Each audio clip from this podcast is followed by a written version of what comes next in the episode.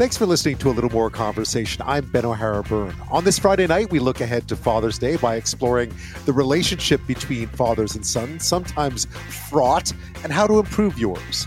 And while you may have Father's Day plans this weekend, how about setting aside some time to do absolutely nothing at all. Turns out it's harder than it sounds. Most of us struggle to disconnect completely. We'll get some advice from the person behind the Do Nothing Project. We mark a population milestone in Canada as we hit the 40 million mark on Friday afternoon. Canada's growth rate of 2.7% is the highest it's been since the 1950s. And while that growth brings lots of benefits, it also brings challenges, including around affordable house. But first, we're learning more today about a tragic minibus crash near the town of Carberry, Manitoba on Thursday that claimed the lives of 15 people, mainly from the area of Dauphin, Manitoba, taking part in a day trip to a casino. CJOB's Richard Cloutier has been in Dauphin all day and shares what he's seen and heard in the community coping with grief and shock. We're going to start tonight in Manitoba, where, along with so much grief, there are also questions and some answers uh, coming forth tonight, a few at least. We're learning more today about that horrific crash yesterday near the town of Carberry between Winnipeg and Brandon. 15 people were killed 13 women and two men, and 10 injured when a transport truck collided with a minibus carrying seniors from the town of Dauphin on their way to a nearby casino on a day trip organized by the seniors' residents. They were just minutes from their destination when the bus traveling southbound on Highway 5 that would have brought them from Dauphin began crossing the Trans Canada Highway. These two highways meet, and there's only a stop sign uh, warning drivers coming along Highway 5 that they have to stop. They're about to cross this busy road. It was making it, made its way across the westbound lanes onto a median. It's when the bus started crossing the eastbound lanes that the crash took place. Uh, the bus was thrown uh, dozens of meters and off the road. Today, Manitoba RCMP gave an update saying that dash cam footage seized from the transport truck does show that the bus pulled into the lane where the truck had the right of way. Now, they're not uh, laying any blame on anyone yet. They're still investigating, but this is what the dash cam video shows that the bus pulled into the lane where the truck coming uh, eastbound along the Trans Canada had the right of way. Superintendent Rob Lasson, the officer in charge of major crimes, says police again are not assigning blame at this time, and the investigation continues. We have obtained video footage of the collision that was seized from the semi truck trailer. This video indicates that the bus entered the roadway where the semi trailer truck had the right of way. Extensive analysis is being done on the video before any further determinations are, are made. Lasson says police have not spoken to the driver of the bus who is still being treated in hospital. They have spoken to the driver of the truck. Six people remain in hospital in critical condition tonight. There were 25 people on that bus, ranging in age from 58 to 88, 19 women and six men. Again, most or all from the community of Dauphin. Uh, Brad Michaleski represents the riding of Dauphin in the provincial legislature. We're a pretty tight knit community of communities and uh, yeah, it's gonna be it's gonna be hard to find anybody that's not affected or knows somebody uh, in this area that hasn't been directly affected by this. Brad Michaleski, I should say. Victims of the crash have yet to be formally identified, leaving loved ones, of course, struggling and waiting while investigators try to put together uh, the pieces here. RCMP say they are working with the medical examiner's office to confirm identities and to then get into contact with families. Uh, Sandra Kalita is a member of the Senior Center uh, from where the bus tour started, and she says the community really needs this time to heal. And it's going to take years, not just days and weeks, it's going to take years. And I can't imagine what's going to happen when the funerals start. Well, Richard Cloutier is co host of the news on Corus Station 680 CJOB. He has spent the day in Dauphin and he joins us now. Richard, thanks so much for doing this. You're, you're quite welcome. And I spent part of my day with Sandra and others at the, right. uh, the Senior Center. And you certainly got a sense there and two others, um, women by the name of Margaret and Marie. And uh, both would normally go on these casino uh, trips. Right. And Margaret um, was thinking about going. And uh, she decided not to, wasn't feeling so well. And last night was getting these frantic phone calls from relatives wondering if it was her on the bus. And And you can just imagine, and I think as parents, you all have that really you go to that dark spot when you hear an ambulance and you hear something like this and you fear for loved ones and you can't get a hold of them right away and you finally get a hold of them. And she described that that feeling at the other end of the phone call of her son and others that were checking on her. And she said unfortunately i won't you know while i i'm alive here to tell you the story there are so many relatives of the people i know on that bus that you know, the phone call's not answered and they know that they're dealing with a loved one who has been lost. So those types of stories, and they decided Ben to do the bingo today because you know they talked really? about well, should we be doing bingo or not? And the sense was, you know, keeping busy, and they played bingo from one to three in the afternoon, and the it was group. way. yeah, the same group, and you know there were there were a lot of empty chairs in there that normally are filled. And yeah, I mean, and yeah. Ben, it was a way for them to cope, and one can completely and totally understand that. Um, and for a couple hours there, it took their minds off their friends. I could, I mean, listening to people talk about it, and I think anybody who's covered these sorts of tragedies, and not one exactly like this, but sort of tragedies of these scale, you know that in the early days, it's just shock, right? It's shock. Everyone is just sort of bewildered and you do have to maintain some sort of routine you can't just stop everything uh, because you know you'll you'll you'll it's just not healthy uh, so i can understand why they continue tried to continue on with some sense of normalcy today but what a for the, for the town we were speaking to the mayor on the show last night and you know it, it sounds cliched when you say everyone knows each other but in a town of that size with a tragedy of this size everybody's going to know somebody. Yeah, and you certainly get that sense from the Tim Hortons to the McDonald's to the senior center to the Walmart at the local mall where the um, MLA that you quoted, um, his office is there, um, but especially the, the generations, like um, people our age know the moms and dads, the uncles, the aunts, and how that's affecting them. And, you know, it was interesting in talking with some of the seniors today, there was a certain stoicism in the sense that, you know, um, we've lost so many within our group. Um, you know, this is horrific.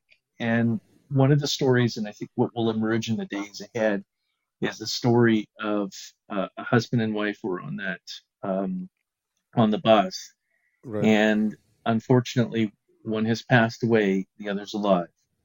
And, you know, it's those types of stories that you start to listen to what they're talking about and the lives they lived and the memories that they shared, the little casino trips. But then, you know, all of what they have done, because Dauphin is one of those regional service centers where people who have lived in the farming community, and many of the people from Dauphin have roots in other parts of Western Manitoba.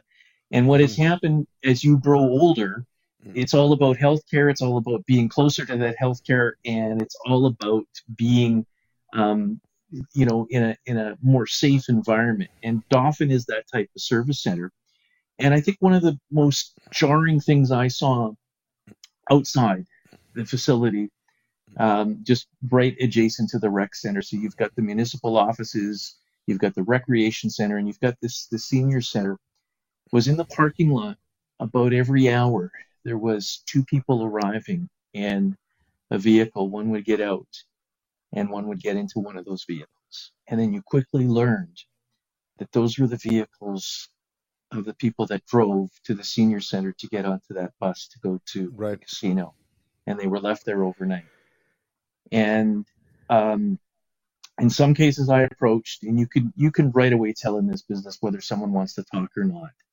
Yeah. And there was a young woman who just looked at me and just stared at me and just, you, you know, your, your eyes meet and she started to well up. And I just, I just knew that she just needed to get behind the wheel and get out and not talk to me. And it's those yeah. types of relationships that you, you deal with in, in, in these types of stories. And, um, you know, I was, I was at the sentencing hearing um, in Melfort in the wake of, of Humboldt. Of Humboldt, right? And it's different. It's different It in the will be. sense that Yeah. the, the, the grief is still there with everybody, but there was a sense talking with those seniors that they want to honor their friends and a life for the most part well lived. Nobody deserves to die in this and making national and international headlines. But the sense that I got in talking with the parents of Humboldt was these were lives all ahead of them and lives lost so tragically. And ultimately there was there was blame, right? There was a court case. Here they all speak glowingly of that driver who is in hospital that by everything RCMP released today that somebody made a tragic mistake and they Yeah. don't Ri- want people to blame that driver they just don't Richard, these you know these ish, these incidents can can tear a community apart. You know, and you were saying today that that the initially at least everyone is really wants that not to happen here. yeah and and i think you know in looking at vans like the one that is charred that you you know you can see the the outline of a, a vehicle there but barely that you wonder about blind spots, right? That you know this was perfectly you know beautiful day, and that um, highway, the Trans Canada Highway in Manitoba, like we see across this country, you know, stop signs, uncontrolled intersections that way. You get across, and you're trying to get across, and the type of van you're looking at, there's a door in it, um, and you know, I, I always think of when we rode the school bus as kids when the bus got to the uh, tracks, they would open the door just to look right for blind spots, Right. and You're right because it's tough to see out, out the right out the right side there with the door, and that's the side they would have been looking out going across those eastbound lanes. and and that's what's going through my mind in in talking with some of the folks today about you know that scenario. Um, you know, are you just quickly because there's traffic is so heavy, you're trying to get across, and you're not quite looking. You think you're looking, and you're not looking, and it's those split second decisions that can get us into trouble, and in this case, a catastrophe. And Right. so you- you're thinking about that. And again, you know, while the gravity of the situation compares to Humboldt, all indications are it was just a mistake, a very tragic mistake. And, you know, these are folks that, you know, the, the driver and, and, you know, names will come out and, and situations will come out in, in the days ahead here.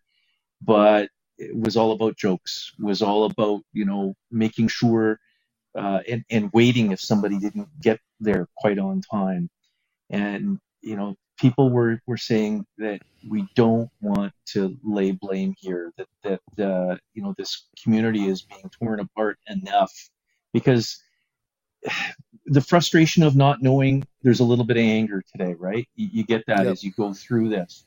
And so people are trying not to be angry, but it's happening in, in, in certain circles. And you certainly get that sense. And as we go and as the premier comes to Dauphin here tomorrow, Heather Stefanson, as this community grieves in a more public way, because there is a sense at some point there needs to be something in the community to reflect this. And at some point, funerals. Um, and, and that's the other thing that people are, you know, why can't they identify the remains quick enough? And the chief medical examiner was talking about the meticulous way that you have to deal with this. And they are trying. Uh, no one wants to make the mistake that they made in Humboldt as far Right. I mean, as that that's the, the, problem. the victims right? are Yeah. concerned. Absolutely. that- and RCMP have issue, said yeah. that from uh, that they do not want to make that. And the other thing is that it tends to be not all the time, but in Manitoba, RCMP tend not to name and release names of victims. And Mhm. so the, there's going to be this sense that we're going to be identifying folks through families who come forward and say, ours is one of the 15. And the other thing what we have to be reminded of tonight, those in critical, they're elderly, they're frail, their injuries are very grave. And so, you know, we're all on pins and needles wondering if those numbers go up. We hope they don't. But, you know, some of the people that I've talked to have said, listen, um, very difficult. This was all complicated by a fire at Health Sciences Center, the trauma hospital in Winnipeg. There was a fire that put the power out. They were working on backup generators, and some of the surgeries had to be canceled, some uh, and, and delayed as a result of this overnight. And questions are being asked, not absolutely answered as to whether or not any of those six who needed surgery were delayed as far as surgery is concerned. Um, a nurse that I spoke to late this afternoon told me, wait a minute here. Uh, this is one of those situations where people are frail and they might not be able to go through surgery yet. They have to improve. So, underneath that, in talking to some folks, there's the anger, there's the anguish, there's the frustration. But right now, um, and the people that I've talked to today, there's just a whole lot of grieving. Yeah, I mean, again, Richard, thank you so much. Take care of yourself as well. These are very difficult stories. These are very difficult environments to be in. There's a lot of grief and there's a lot of pain, and um, you know, great work. And thank you so much for taking the time tonight. Thank you for allowing me to share. Be well, my friend. Yeah,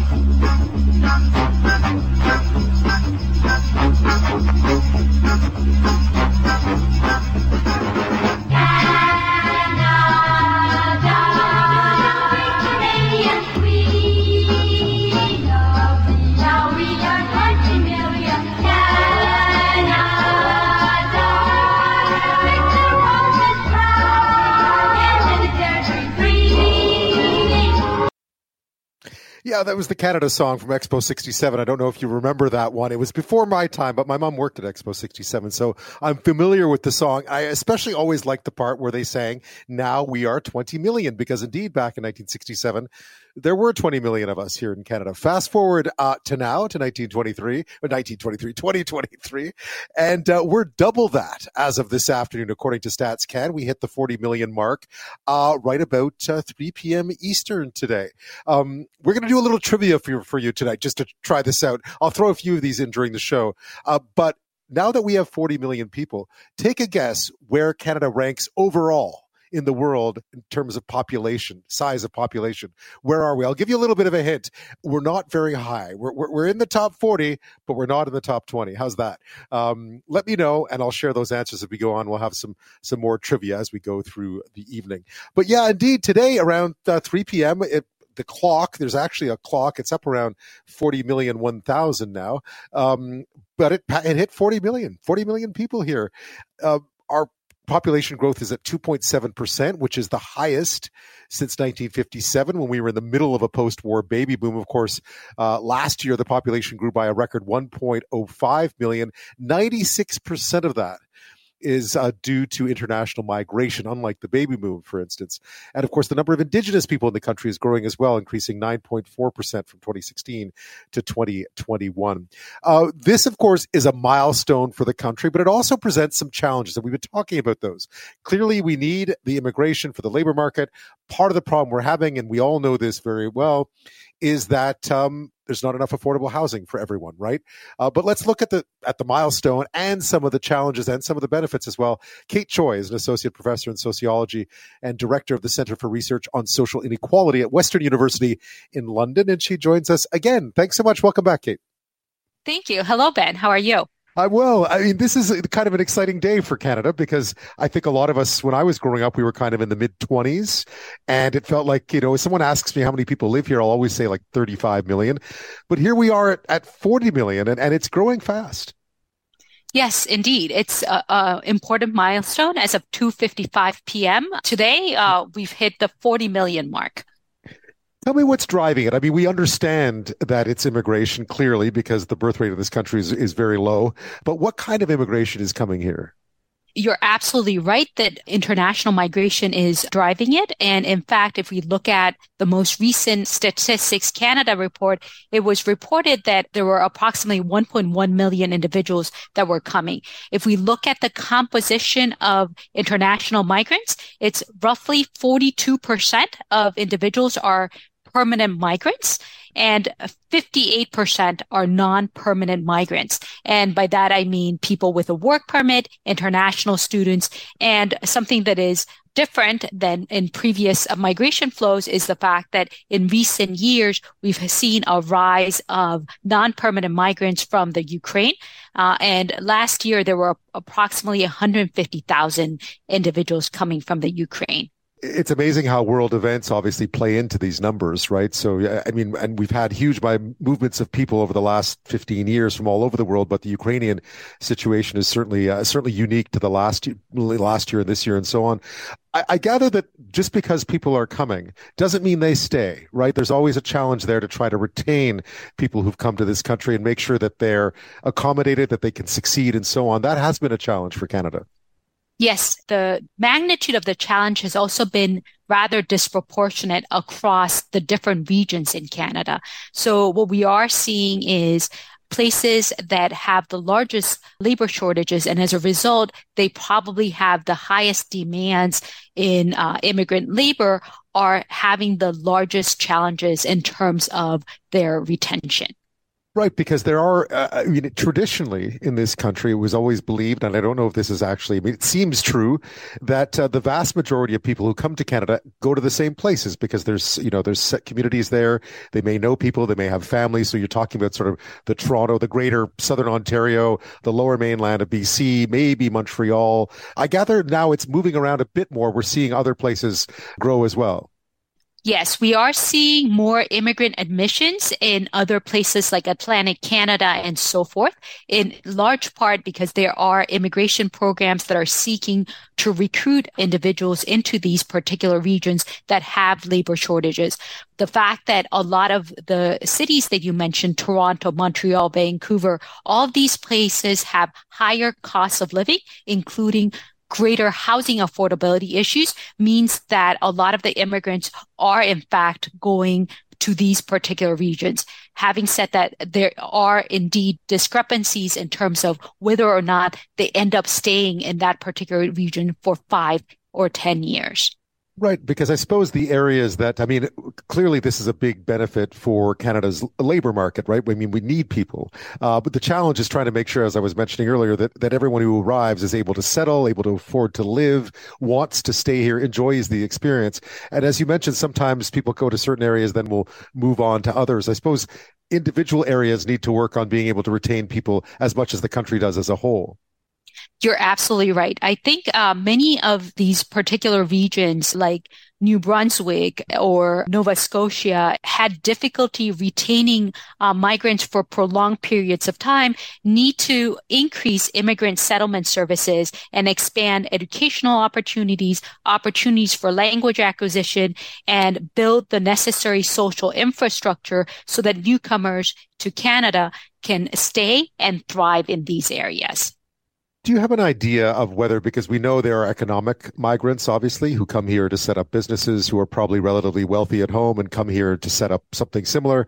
Uh, we have, you know, uh, skilled labor that comes. We have people that are university students that come with different sets of skills.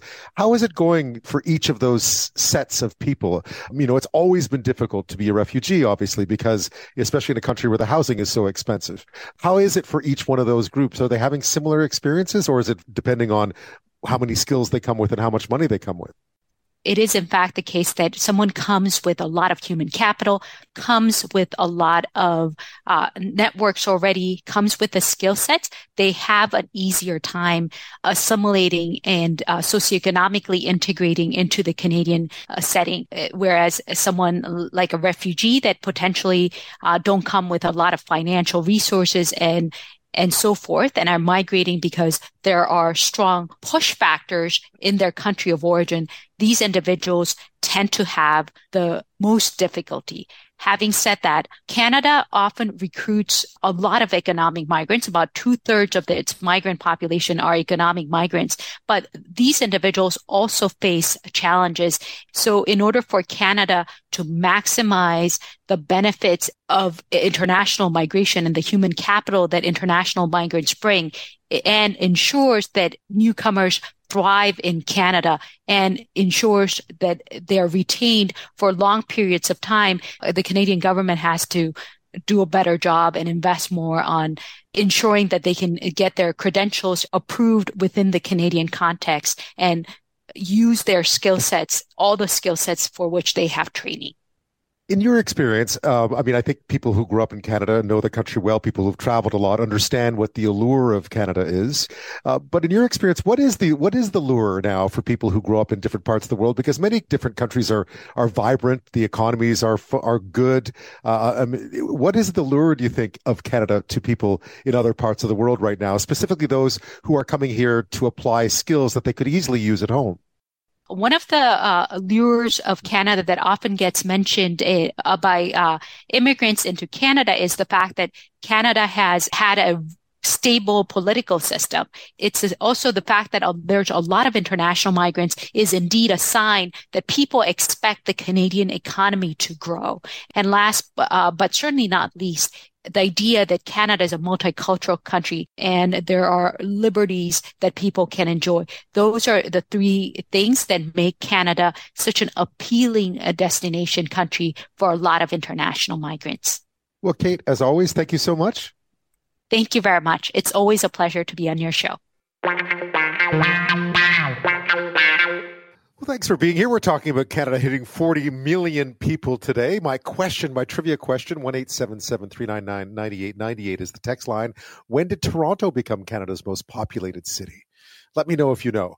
Um, one of the big issues around the growing, the fast growing pace of the population in Canada, um, the fastest since the mid 50s, is housing. It's been a, it's, it, this is not an issue that it's directly tied to immigration. The housing shortage issue has been here with us for a long time now, but having more people come exacerbates it in some ways, right?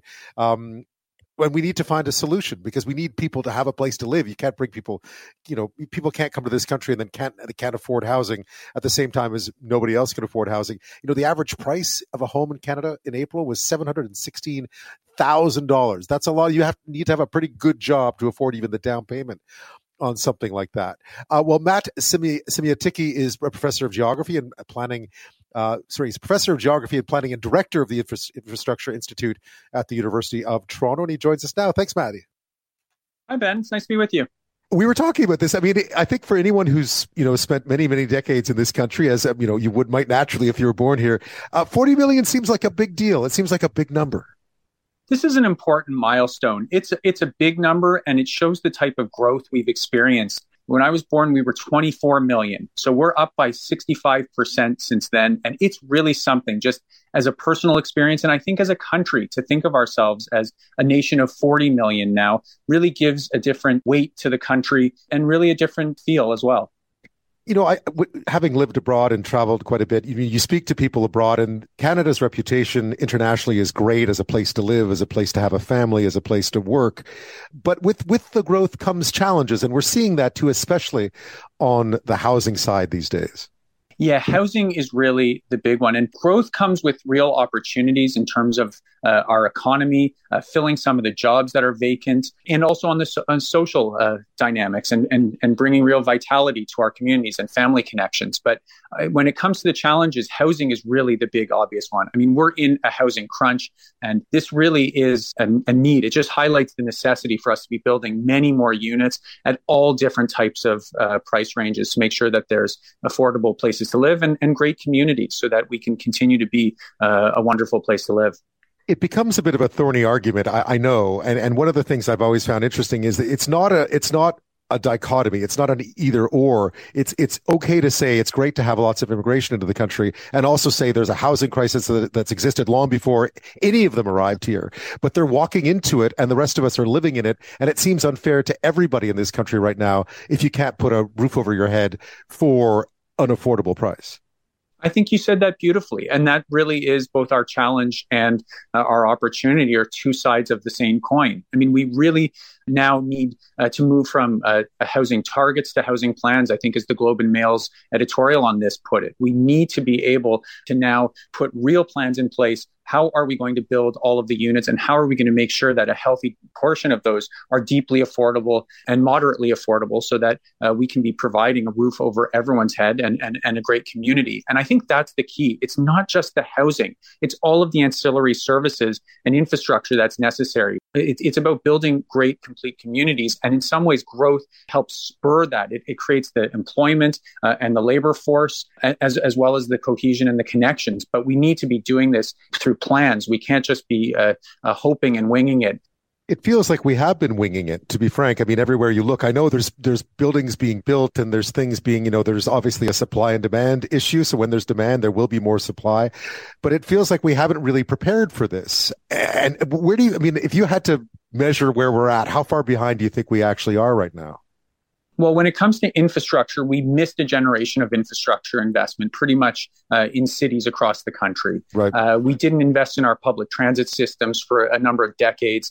Uh, we haven't kept pace in terms of building hospitals. Schools, we haven't got the right mix between location and, and school capacity. We're struggling. And we struggle in Canada uh, because of our constitution was not built for a country of this size and of this level of urbanization to really come up with cohesion between the three orders of government with their different responsibilities has just been a challenge in this country. And so to create coherent plans has just been been hard. And now uh, we're under a special pressure. I mean, we now have to get this right, or uh, it's going to become increasingly uh, challenging because the challenges were here before this wave of immigration. They will accelerate if we're not able to make sure that the types of housing and the types of infrastructure and social services are in place to make uh, housing neighborhoods into into real communities. One of the things that's been interesting of late too is if you look across the country, there were the obvious areas that were really expensive. Uh, you know, the, the Torontos and the Vancouvers and so on, where a lot of uh, people arriving in this country tend to go to because there's support structure there. There's often family in those big cities. But now we're seeing those those pressures sort of start to move to other places as well. So one wonders if you're arriving in Canada and looking. I mean, maybe if you know if you're an economic immigrant or you come here with with a PhD and you're you know sure to get a good job, maybe you don't worry about it. But for a lot of other people arriving in this country country.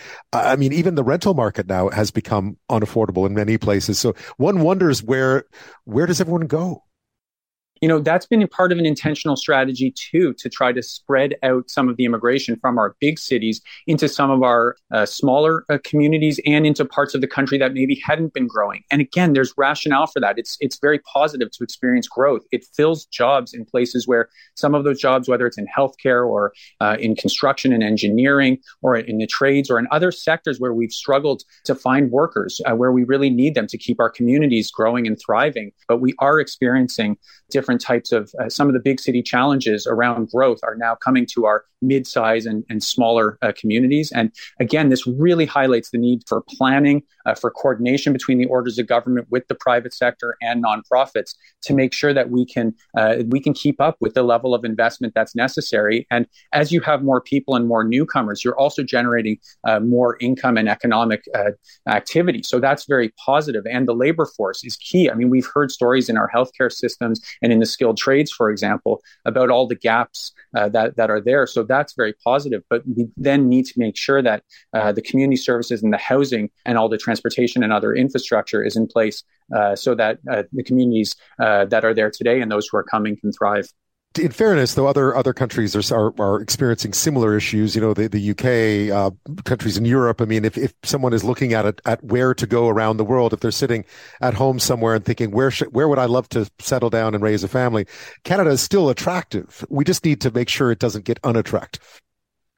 I think that's the remarkable part of the story is that in the past year, what is it, 1.1 million people yeah. uh, between permanent and temporary immigrants have chosen Canada. That is a remarkable number of people who are putting uh, their investment, their own time, their own future, their own dreams in Canada and what we've built here. And I think it's incumbent on us then to make sure that we follow through and that we uh, we remain a great place to live. There have been stories of uh, in recent days about newcomers who have come here and have felt like we haven't lived up to expectations, maybe because their credentials aren't valued here, or yeah. because uh, our economy often, uh, even though we say we're open, we often also say that we want Canadian work experience, and that's been a barrier for people.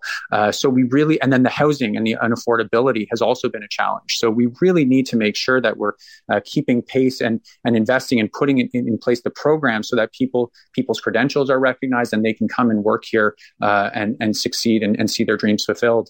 Well, Matti, thank you so much for this. Thanks, Ben. It was nice being with you. We've been talking a lot so far this spring about how dry conditions uh, are fueling some of those wildfires we've been seeing right across the country, including in Alberta. But the fires are overshadowing another impact of all this dry weather. And that's Alberta farmers and ranchers are having a tough start uh, to the spring this year. Um, soil moisture reserves are really low in huge parts of the province. And it comes after drought conditions two years ago uh, led to a number of municipalities declaring agricultural disasters. So this has been a recurring problem. Uh, we heard today that ranchers worry that repeated drought years in the province will have a long term impact on the size of the Canadian cattle industry. Uh, this is what cattle farmer Rob Somerville had to say. Um, and there is also a, a concern or a belief or a train of thought that if the cows get sold, uh, that they won't, uh, that the, the people won't will not go back into the industry, say in two three years. Uh, they'll they'll stay out. Meantime, crops in southern Alberta that should be green are turning brown with little or no measurable precipitation since mid-April. Some a little bit this week, though, um, in areas mainly south of Calgary. Uh, some farmers are already talking about crop losses. Here's Delilah Miller. She's the reeve of Foothills County. The dugouts are drying up because of uh, the lack of rain that we've had. Uh, we really haven't had any of the usual spring rains or the runoff. Now, there was a little bit of rain this week, as far as I can tell, but it may be a little bit too little and a little bit too late. Stephen Vandervalk is a fourth generation farmer in southern Alberta and vice president of the Western Canadian Wheat Growers Association. Stephen, thanks for your time tonight. Well, thank you. Thanks for having me on. So, I mean, I, I know just from having you know spent time in, in, you know Quebec's agricultural communities that spring is usually a time of a lot of can be a time of a lot of optimism and rebirth and so on. But it's been a tough spring this year.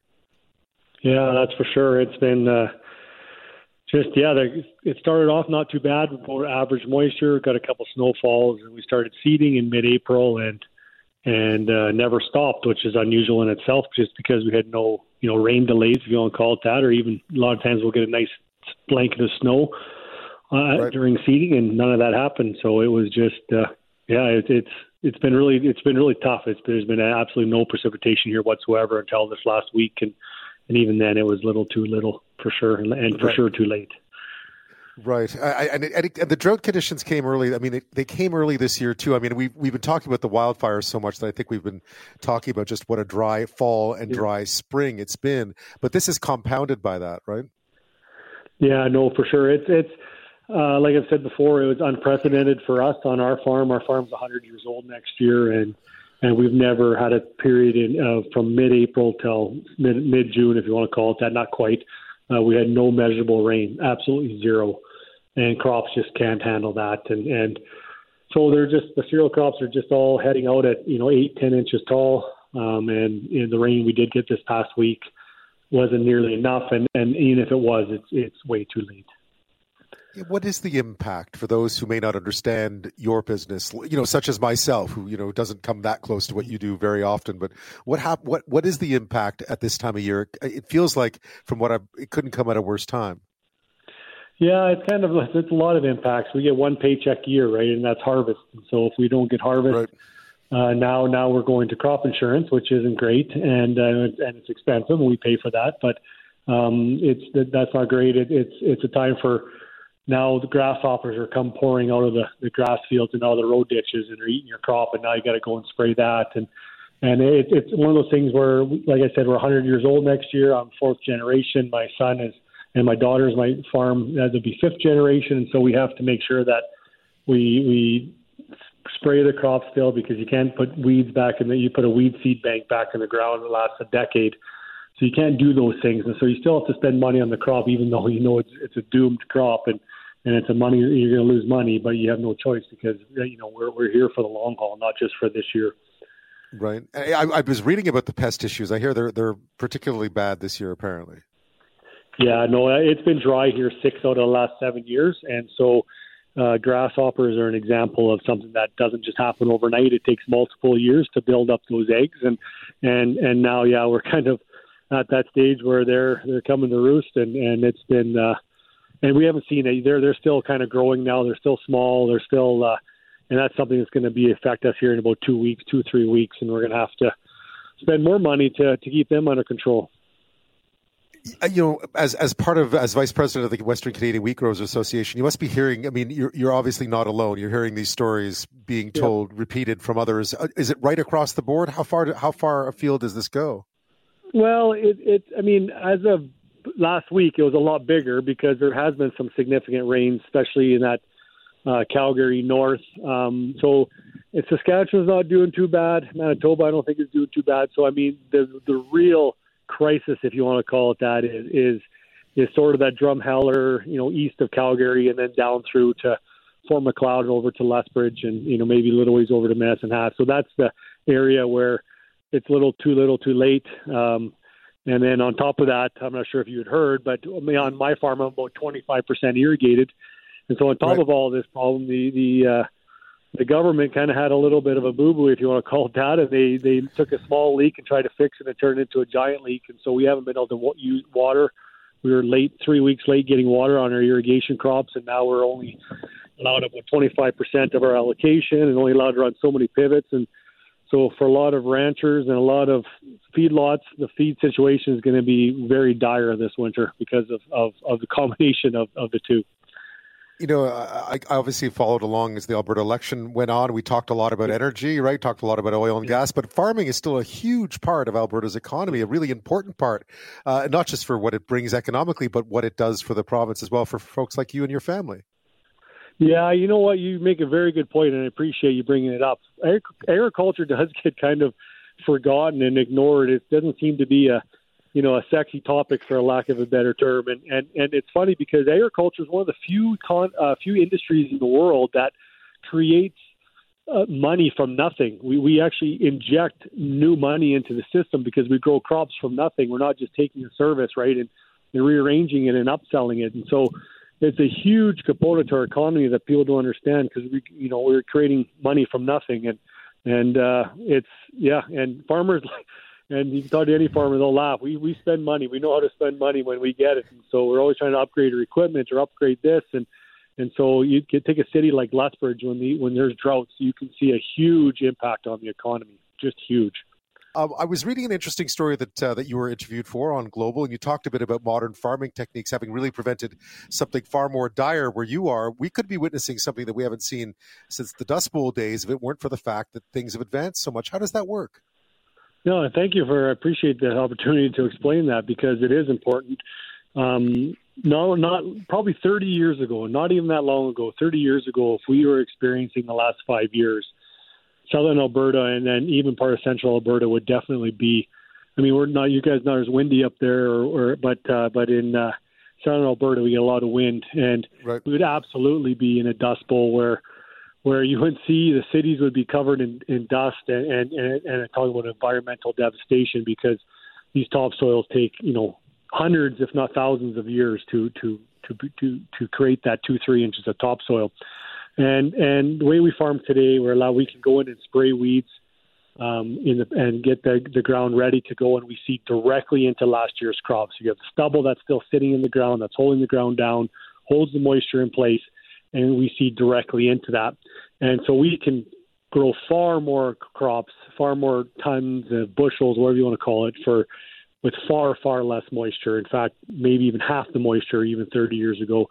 And so, if it wasn't for the advent of, of modern farming with, with, with crop protection products, um, you'd have to till that ground to get the weeds to, to die. You basically, you know, like you're weeding your garden, you have to weed the fields and, and you turn that soil, which is, releases carbon into the atmosphere, which destroys the organisms in the ground, just all around bad. And then you have nothing that holds the ground down. And when you seed a crop in, and you get a season like this year where you get no rain and the crop won't even come up because it's sitting in dry dirt, and there you get a wind and there goes your land. And um, and in one day you can lose hundreds of years uh, of buildup. And so Yes, it, it's a huge. I mean, it's it's not even the same thing. It's not even recognizable what we do today to even 30, 40 years ago. And, and and and and good, obviously, because it's needed. But right now, as you look ahead to this year, you've already talked about the financial yep. impact this will have. But I mean, other than praying for rain, other than rain, uh, is the, is there any answer? It, it look feels like this is going to be a really tough year, and you already know that. No, yeah, that's exactly right. So the, the only options we have is, is your farm needs to be sustainable. We need, like I said, we're 100 years old. Um, my grandchildren, my grandchildren will be farming our land, and uh, so you need to make sure that it's there for them. So we always leave our land a little bit better than we've left it the year before, and so that means you have to do everything right, which means you have to you just can't cut corners and stop spending money on this crop because you know, if you let the grasshoppers go, they will eat the crop right down to the ground and leave it black, and and you will have your land blowing. And mm-hmm. so, um, so yeah, we have to take care of that. We have to make sure that you don't just the weeds are taken care of, and yeah, you just live to uh, to try another year. I guess that's that's farming, and, and we do have insurance. And for myself, I I also bought private insurance on top of government insurance, and and so you know it's it's but yeah, you, we we are eroding our averages. Like when you buy crop insurance, you're on 15 year averages, and every year you have a bad crop, your average just goes down down, and it means next year your coverage is that much less, and um, and that much more expensive, less coverage and costs more money. So yeah, your farm just gets a little less sustainable, for the lack of a better term, every year you have these droughts. And, and how does I mean this a question? How does it impact the? How, how do you think the rest of us may see the impact of this this year? Because needless to say, that's what yeah. most people out, out uh, listening out there probably live somewhere closer to a city uh, and are wondering, well, what does this mean? If uh, what does this mean for my from you know buying bread and so forth? What might happen on that front? So that that's that's a tough one. So it very it varies dramatically. So if you're talking right. about let's talk about wheat and pasta, that's durum and spring wheat and things like that. And so that's that's grown in every country in the world. It's harvested 10 months out of the year. And so it takes multiple countries of, of, of large droughts, not just areas, but whole countries and even multiple countries to really affect that. You're seeing that now. The market has t- kind of taken off the last three or four days because there's a huge drought coming in, in the Midwest in, in the U.S. And mm-hmm. so that, that will really affect prices. But if you talk about things like canola and mustard and pulses like your lentils and peas – and things like that. Canada is, you know, upwards of 70, 80% of the entire world's market is grown in Western Canada. And so if you have a drought there, then you can see a dramatic effect on prices. And what you're going to see this year, though, is 80% of Canadian cattle is, is in southern Alberta by Lethbridge. And mm-hmm. and most of those feedlots are, are fed off of the Lethbridge Northern Irrigation District, like I mentioned earlier, that that's having all those troubles. And so the feed situation for them is dire. They it, you use silage. So if you don't know what that means, is you have the crop that grows really tall, and you instead of combining it, you chop it up when it's still green, and it gets chopped up like a salad, lack okay. of a better term, and then you you store that and then you feed that to the cows. That's not replaceable. And with the water shortages, they're not getting that silage. And so you're already seeing a downturn. You're talking about that earlier about less and less people uh, in the cattle in the cattle game from these droughts um, the feedlots now are going to see you know exponential costs, and, and you're going to see sky high meat prices going even higher uh, potentially. So, yeah, it's it's not all you know it's not all dire per se, but yeah, it's not great either. It's been a tough spring. Yeah, uh, Steve Vandervalk, thank you so much for your time tonight. I appreciate it. Well, thank you for uh, giving me the opportunity to discuss this. I really appreciate it. What do you have planned for this weekend? Perhaps you have a long list of chores. That's what I tend to do that you'll want to get done before heading back to work on Monday to complete another long list of tasks. It feels like we're always doing something. That's, you know, even when you're young, you're taught, you know, don't sit around and do nothing. There's always something to be done. Idleness, idleness is the devil's work, right? Is that not the term? I might have gotten that wrong, but you get the you get the point. But how about this for a novel idea this weekend? Because it might be good for your brain and your body. How about taking some time to do absolutely nothing? Let's not watch a movie or doom scroll Twitter or play cards. It's do nothing. Absolutely nothing.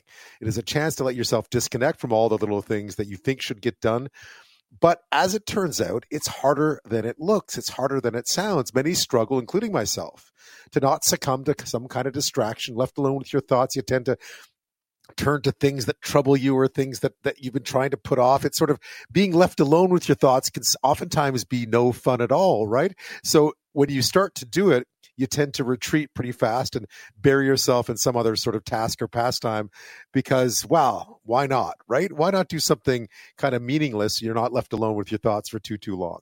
But we can get some help on how to do nothing at all. Uh, four years ago, former journalist, writer, and meditation teacher Jeff Warren started something called the Do Nothing Project on YouTube, an experiment in doing not much in a group Every Sunday evening, Jeff appears on camera and leads participants from all around the world through a half hour of absolute nothingness. Here, have a listen. My name is Jeff. I will be your host in this episode of the Do Nothing Project. and welcome back, everyone who's a regular. What's that? Bonnie, first time watching. First time watching. Well, the, line is good to keep the expectations very low. The single most dramatically uninteresting place on the internet. That's how he describes it the single most dramatically uninteresting place on the internet. But every Sunday evening, lots of people tune in to find out how to do nothing. Because again, uh, getting yourself in the right frame of mind to do nothing at all is more challenging than it sounds. We wanted to find out more. How do you do it? So maybe this weekend I'll give it a shot. Jeff Warren uh, joins us now. Jeff, thanks so much for your time. Oh, good to be here. Uh, the dude, I mean, doing nothing. I, I was fascinated by this because everyone thinks it must be the easiest thing to do. And quite clearly, doing nothing is a real challenge for most people. Yeah. Well, actually, you know, doing nothing has a kind of um, a history in the meditation world. And it's considered in, in the meditation world to be a more advanced technique. Because the problem is when you sit around and try to do nothing, then what immediately hits you are all the th- some things in your brain that you think you need to do. Right. All your mind's hilarious convictions of what's urgent and what's important, some which may genuinely be urgent, most of which aren't actually that urgent. So, so sitting inside, a lot of time doing nothing, you're just sitting inside this like hurricane, gale force, things I should be doing.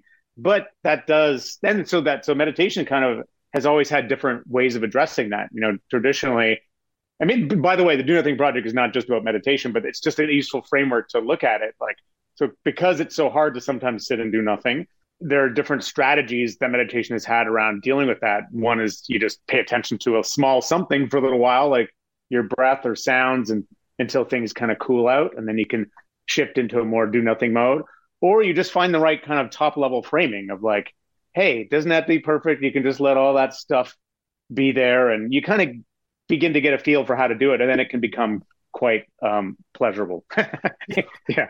It had me thinking that, you know, from a very young age, we're encouraged to never do nothing, right? We're told you're lying right. around doing nothing, go do something. So from a very young age, we're programmed to be doing things and we feel like idleness is somehow a bad thing. And it's hard to shake that. Yeah, no, you're you're saying something very true about the culture, and that's actually something that different uh, sociologists and anthropologists have pointed out about uh, living in the West in particular. Is that it's probably true everywhere in the world to a certain degree, but here definitely this sort of Puritan sense of got to work, the sense of urgency, need to do something, and then the kind of contemporary, you know, capitalist world has that ratcheted up to a high degree of anxiety, and as a result, you know, as a result, you, there's this sort of disquieting feeling all the time that somehow just sitting here existing is not good enough. That you got to be out there proving yourself, you know, securing yourself, making things happen, and and you know, there's a reason that we're in the kind of hardcore mental health crisis as a culture. Like that, I think builds into a lot of cumulative anxiety and stress, a lot of which isn't needed. So to be able to, so it's not like you're saying you should just sit around and do nothing because there are lots of problems in the world that need solutions. It's more like it may be that one of the best ways to address those challenges is to also have a setting where you can just relax and sit back and let everything settle and then you can be actually that much more effective when you do get back into doing something so yeah what, how did you come to this? I mean, I, I know that you had a career in, in, journalism, obviously, so you're used to the whole notions of deadlines and all the all the anxiety that that brings, the kind of treadmill of that life, and and you decided to get off the treadmill, which is uh, which is interesting. And then the Do Nothing project came along, which which is a which is a great idea. I mean, it's it's it's very popular. Yeah, well, it was um, it was because I was so um, I was a busy brained uh, hyperactive ADHD. I, I, literally am ADHD. I have that diagnosis. Um, I was a journalist with all that, and I was I was pretty unhappy because I couldn't. I was just always in a frenetic sense of like trying to do the next thing. I didn't know how to unplug. And so I got, I used that frenetic energy at first just to get interested in how the mind works. And so I wrote a book about consciousness ages ago called The Head Trip. I don't think anyone ever read it. Maybe my mom did. Even she was like, it's a bit long. okay, fine. It was a bit, it was like exactly the symptom of what I was trying to describe, what I'm describing actually, of like overdoing it. Right. Um, but through through the course of that, I I started reading and learning more about meditation, and I started doing it, and that really it really helped me out. You know, it was really one of those things where you could see that this was the medicine that the over caffeinated mind needed. And so over the years of doing that, of teaching meditation, I wrote a book, Meditation for Fidgety Skeptics, that's kind of out there with a with a guy who's a funnier writer than me. Uh, but over the years of doing that, I I wanted to find a a way. I also I just needed a community of people to do nothing with because I'm still a, a, you know a kind of recovering doing something person, and I am a very still busy, and I'm not like I'm kind of a hypocrite about all this. Like, of course, aren't we all? To, aren't we all? yeah, yeah sure. I need yeah. to unplug. So I just started yeah. that thing like about five years ago, and uh, it can really it can be any it can be a meditation, it could just be sitting and chilling, and it's been great. People enjoy it, and I enjoy it, and uh, but I wanted a really low hanging fruit version of uh, of the practice of meditation, whatever, to be out there. So it's all about don't get in your head about trying to do anything with this time. Just literally do nothing. And so it's kind of exploring that from different perspectives. Yeah you have people from all over the world tuning in to your youtube uh, your yeah. evening. It's, it's it's sunday evenings and wednesday afternoons. Is that right? Is it twice a week or is it just the sunday nights? Oh it used to be twice a week. No now now it's just sunday evenings right. at 8 p.m eastern time. But uh and i keep thinking i should make it earlier in the day because i have a lot of europeans that listen. It goes it gets archived on youtube and then right. uh but there's really nothing that happens. Really, I was gonna say, you know, I, it's not a cliffhanger, yeah. right? Like you can you can tune in no. whenever you want. It's it's it's you evergreen. Can tune in whenever you want. You can just do it later. And like I like to tell people, good to keep the expectations low. I mean, it's like terrible production values. It's probably the most boring thing on all of YouTube. I mean, I've, I feel sorry for people who accidentally click on it and are just like, get me away from here now. But it serves its purpose. That's the whole point, though. The whole point is yes. to put you in that frame of mind that you're not supposed to be stressed. If you did it, you know, if you had sort of four second edits, people would you people would be running off and sorting their sorting their closets within 30 seconds, right? Exactly. I mean, the, the whole point is that there is value in learning to be in this more, I guess, basic pared down way of being. And it's and you learn a lot from seeing how hard it is to do that.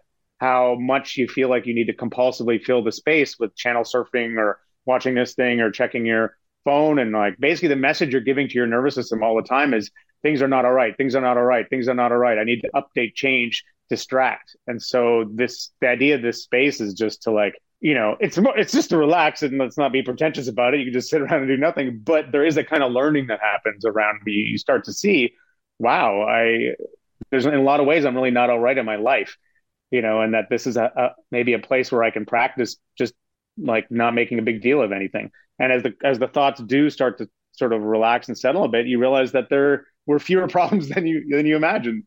You know, the the mind does come up with lots of problems, and Jeff Warren is founder of the Consciousness Explorers Club in Toronto, the Do Nothing Project you may have seen on YouTube. It is exactly what it sounds like it is. It is a way of encouraging people and helping people to do absolutely nothing. And I think sometimes do nothing um, means different things to different people, Jeff. And in this in this case, it's not binge watching an entire series on Netflix or or you know playing solitaire on your phone for seven hours. It's really lying down and doing, or not lying down, but any way you want, but it's really not doing anything. It's letting your brain your mind just kind of relax without all that stimulation.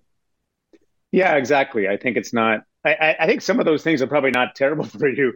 You know, you need a break from the stresses of your life, and to a certain degree, sitting down and watching movies, and that can be really helpful. Reading a book, like I still really, I do a lot of that myself. I need to, but the idea behind this space is to do even less. is to uh, just sit there and stare blankly out the window, or to close your eyes and and make it more of a meditation or to lay down and and just to see if you can kind of i guess you know, let the nervous system come to ground. Instead of the constant like ding ding ding input input input like the inbox of the nervous system you know that's kind of always a little bit uh, agitated a little bit restless a little bit feeling like it's got to be on edge in this responsive mode. Can you actually let it start to kind of come to ground?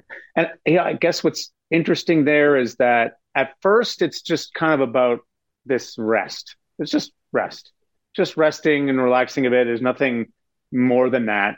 But over time, there's a reason why this is considered a very powerful meditation practice. And it's like cultivated for multiple hours a day in different traditions. Like over time, you, what happens is you start to see ever more subtle ways in which you thought you had to do something that you start to let go of. And so it's like layers let go. And some of the deepest layers are layers of these profound layers of like who I am, like of, of ego control, of, of ways in which you identify yourself. So at the deep end of the do nothing spectrum, there are actually serious meditators and contemplatives, of which I am not, who speak of really a different way of relating to reality. I'm not sure that happens at the Do Nothing Project, but we can say it's, it's, we're directionally inclining ourselves in that way. Yeah, the mountaintop uh, so to speak. I've always felt of modern life is a bit like jumping into a cold lake, and and and the sensation you have is that sensation of hitting cold water again and again and again and again and again. That's beautiful. And if you if you realize that after a few minutes the water warms up and you start to relax, I've always felt it was a bit like that. That's kind of the sensation you have. yeah, the endless basically shock it's like a series of paddles to the chest. This modern living. Exactly. Exactly. wake well, precisely. Wake up. Wake up. Wake yeah. up. Wake yeah. up. Like, you're missing something. You're missing something. You're missing something. You know. Yeah. No. Absolutely. Yeah. Um, it's been successful. I mean, you have a lot of people who tuned in. Obviously, people. Uh, the reaction to it. Uh, it's it's been good. I presume. Well, you know, it's just it happens to be part of a zeitgeist right now. Or well, first of all, nothing I'm saying is remotely new, mm-hmm. which is obvious. Everyone, people have been saying it with far more art, art, ability and articulation many, many times over the years, over the centuries. And but right now there happens to be a kind of movement, I guess you could say, or because there's so much um, mental health, so many mental health challenges, because there's so many kind of challenges with you know with being online and social media, and so many people are talking about that it's out in the culture talking about the do nothing thing. So there's that niksen thing. Uh, I forget it's N I K K O N or whatever it yeah. is. Some Dutch, some the Dutch, Dutch idea. art of doing nothing. Yeah, yeah, yeah. Yeah. There's a book, the uh, great book actually called How to Do Nothing by uh, Jenny Odell, which is more kind of an artsy take on it. It's more political about taking back your own attention in the attention economy. So there is there is something about the zeitgeist that I just happened to by fluke sort of tap into and um, but you know, it's so it's been around for like five years, and sometimes there's lots of people listening to it, and occasionally one of the broadcasts will suddenly just get a zillion views. But I don't advertise it, and other times it just gets people realize how utterly boring it is, and then fewer people go for a while, and then it comes up again, and it just it has its vagaries. Yeah, well, if you work too hard at it, it would defeat the whole purpose, wouldn't it? Yeah, if you, if yeah. you put too much. That's and, true and just for you, I mean, I, I, think one of the one of the interesting, probably the reason you hit this moment was that you were going through the same experiences that a lot of people were going through, and therefore, when you went looking for a, way to to deal with it, um, other people are going through the same thing. You you, you happen to share it, right? Which is, uh, has it helped? Has have you have you found ways to kind of learn to do nothing after after the, all this time? Oh yeah, oh yeah, definitely. Good. Well, I mean, I'm glad it, it works. It, it helps on the and on the Sunday night even just for me to even though I'll be lightly sometimes guiding a practice or whatever that just helps me then because I got two young kids and my life is insane.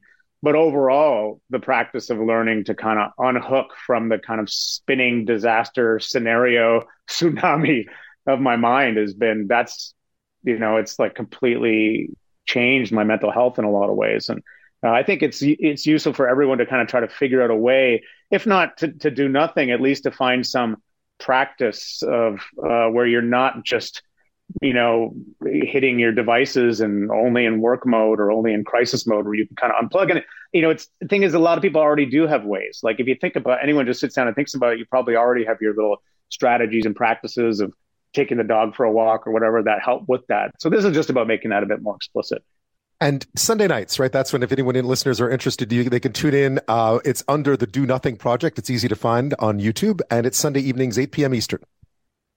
Yeah, and everyone's welcome to come. And when you do, you'll realize immediately how completely boring it is, and we'll be happy to have you in the community. In a good way. Jeff, thank you so much. Oh, Ben, great to hang out with you. Roz, who's our next caller? We have Martin on line one. He's having a problem with his son. Hello, Martin. This is Dr. Frasier Crane. I'm listening. I'm a first time caller.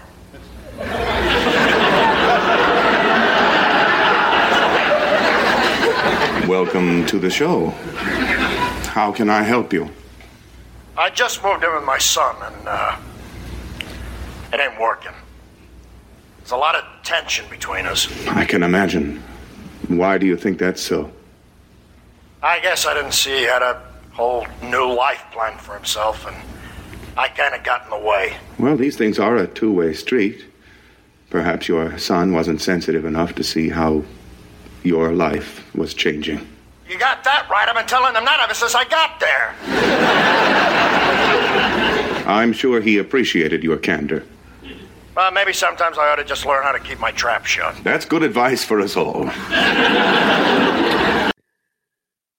There you go. Perhaps one of in sitcom history, one of the more one of the shows that really explored the father son relationship the most was Frasier, right? With Frasier and Niles and Martin Crane, dad in his chair, and all that stuff.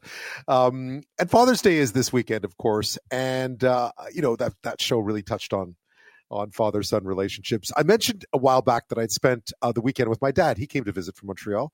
I landed in Vancouver. I'm, of course, in Victoria, so I went to Vancouver to visit him.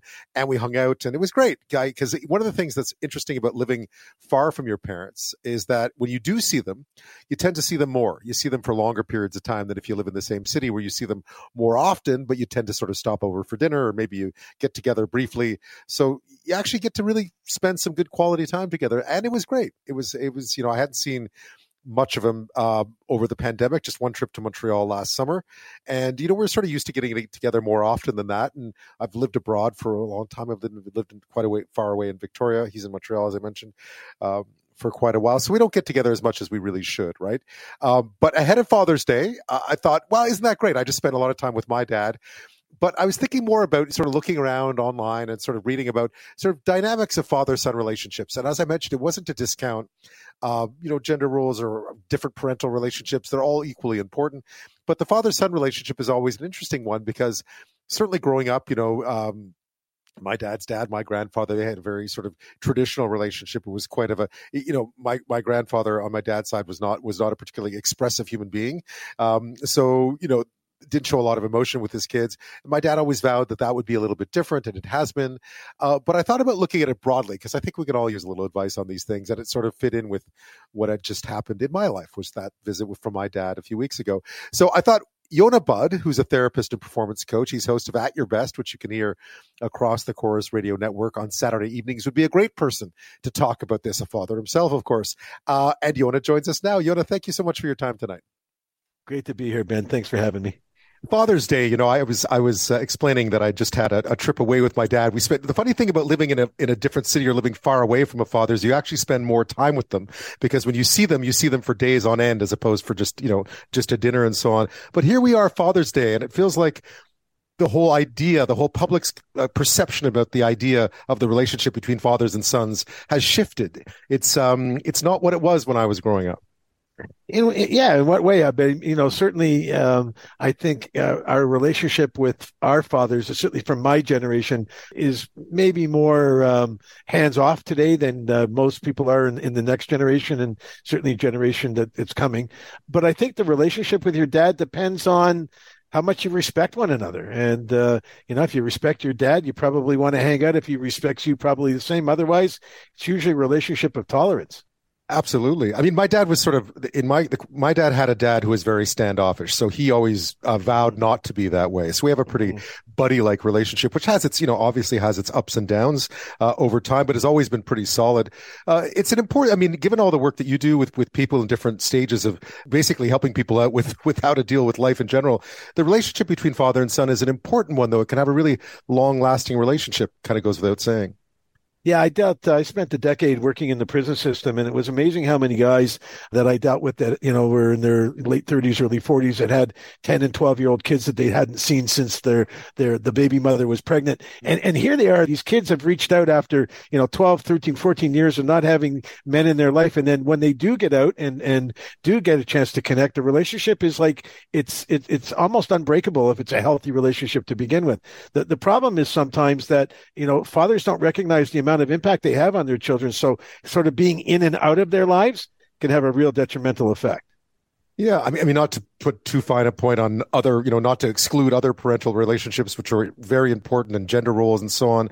Uh, but yeah, I mean, I was I was reading something earlier just about how profoundly impactful the relationship with one's father can be for for for boys in, in particular because they're role models, and if they're not around, or if the relationship is strained, or if there's a power struggle between them in terms of discipline and you know points of view, it can get pretty strained pretty pretty fast. And those relationships, saying sorry in those relationships, can be a tough one too. Yeah, it's hard sometimes because you know I know as a father myself, I have three beautiful boys and a couple of grandchildren, and uh, I can tell you sometimes I have seen over the years uh, I've seen myself in them in ways that I wasn't at my best and parts of my personality I didn't like. And I'd go out of my way to explain to them, Hey, that's not a part of me you, you really want to model. But I go out of my way to, you know, to tell people all the time, you know, that your children, especially sons and fathers, that you're right. There's a special connection. Uh, also daughters and fathers and, and, and likewise with mothers, uh, but different. Uh, but with a son and a father, you know, it, it's a, a quote unquote mini me, right?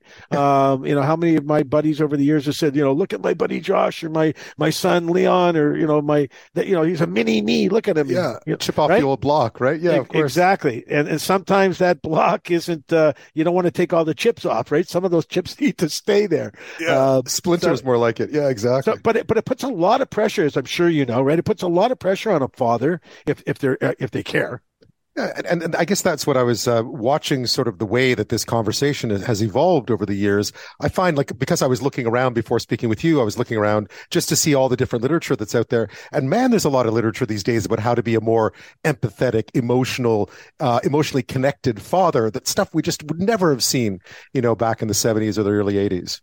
Oh no, that would be touchy feely stuff. My father would say yeah. that's that's foo foo and it's for girls. Yeah, uh, only girls are allowed to be emotional. But you know the, the the the reality is, my friend, I think I think the best solution if you're looking to be a great father and be at your best, I think the best solution is just be you.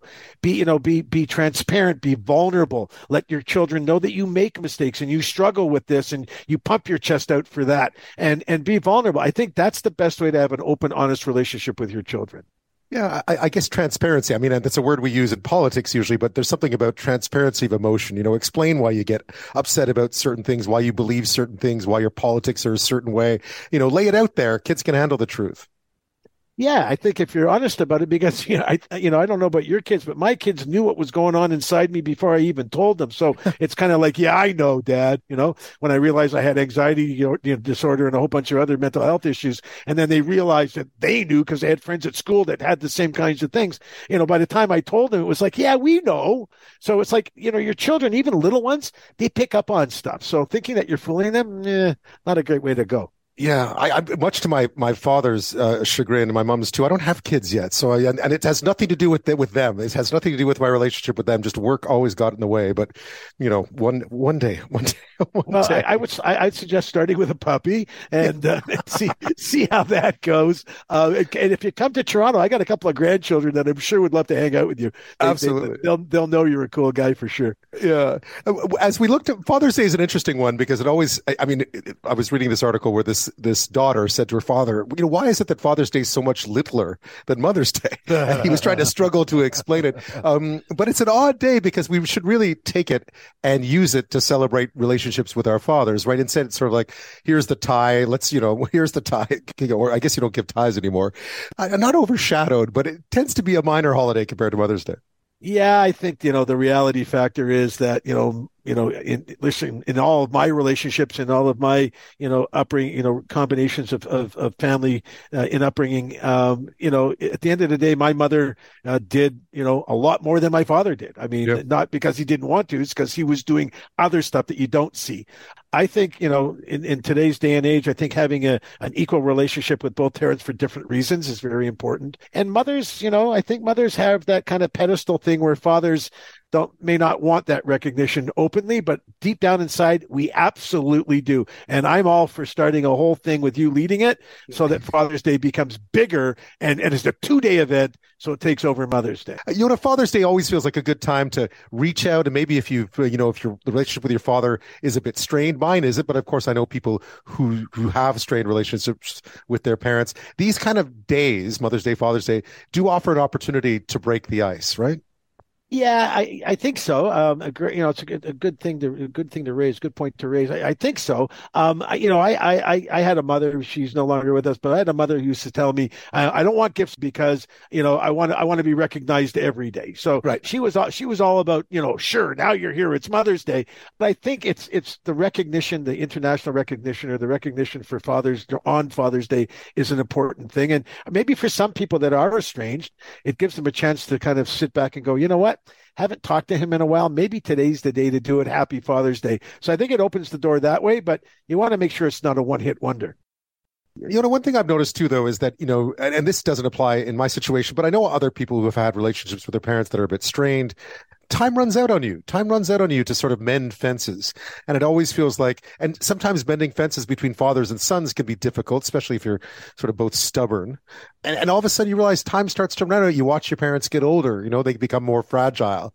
And you realize that, you know, the time to bury the hatchet is, is, is earlier than later carrying that stuff around is um, is it can be you know cumbersome, right? Like you know I, the, the idea of carrying around the guilt or the resentment or the, the, the uncomfortable feelings, the ill feelings that you have for others, especially you know fathers, mothers, you know siblings like that. Um, it's hard to carry it, and over time it eats away at you more so than it does the people that you have those feelings about. So you know and if you do have children, going back to our point earlier, right. it's a great chance to model, you know, how you say you're sorry.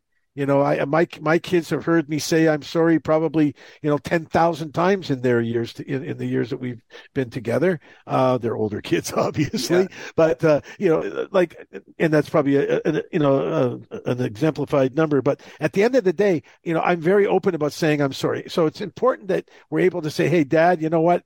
Whatever happened, I don't even remember. It's not worth it. I love you, and I'm sorry if I said something to make you uncomfortable. And let's just get get on now and, and have some fun and." Let's start today. The relief is like you know losing weight if if weight is something you focused on trying to lose, uh, but it it takes so much weight off your shoulders and your and your back. And for you, what what's been the best part about being a dad? You have three boys, right? So Father's Day should be a huge a huge celebration. But what, what has been what has been the best part about fatherhood for you? Yeah, you'd think, right? You'd think yeah, that it was like you think they're smart. They get together and I get like one gift. um, the best part of it is that uh, they still want to hang out with me. My one, my eldest son got married uh, a year a bit ago, oh, and I got invited. I, I, got thank you, and I got invited to his bachelor party in the Bahamas. And I got to tell you, that was the time of my life, and I've had some pretty great times over the years. Uh, to be in, invited to be part of it, to to uh, to be included like that, just made me so proud. Uh, I learn from my kids every day, and I'm thankful for that you have an opportunity here, Yonah, because it's only Friday, and therefore they have a few days to pick out a Father's Day gift. Still, what is it that you would like this year? What is it? What is it that you would like? I know it's the gifts aren't that important. The recognition and the love is what comes first, but you still have a chance to to float a potential gift out there if you want. Probably a clothing item from a, a brand that I would never buy for myself. Yonah, well said. Uh, thank you so much for doing this. I appreciate it. Thanks, Ben. Thanks so much for having me, and uh, happy Father's Day to your dad. Absolutely, and to you. Thank you, brother.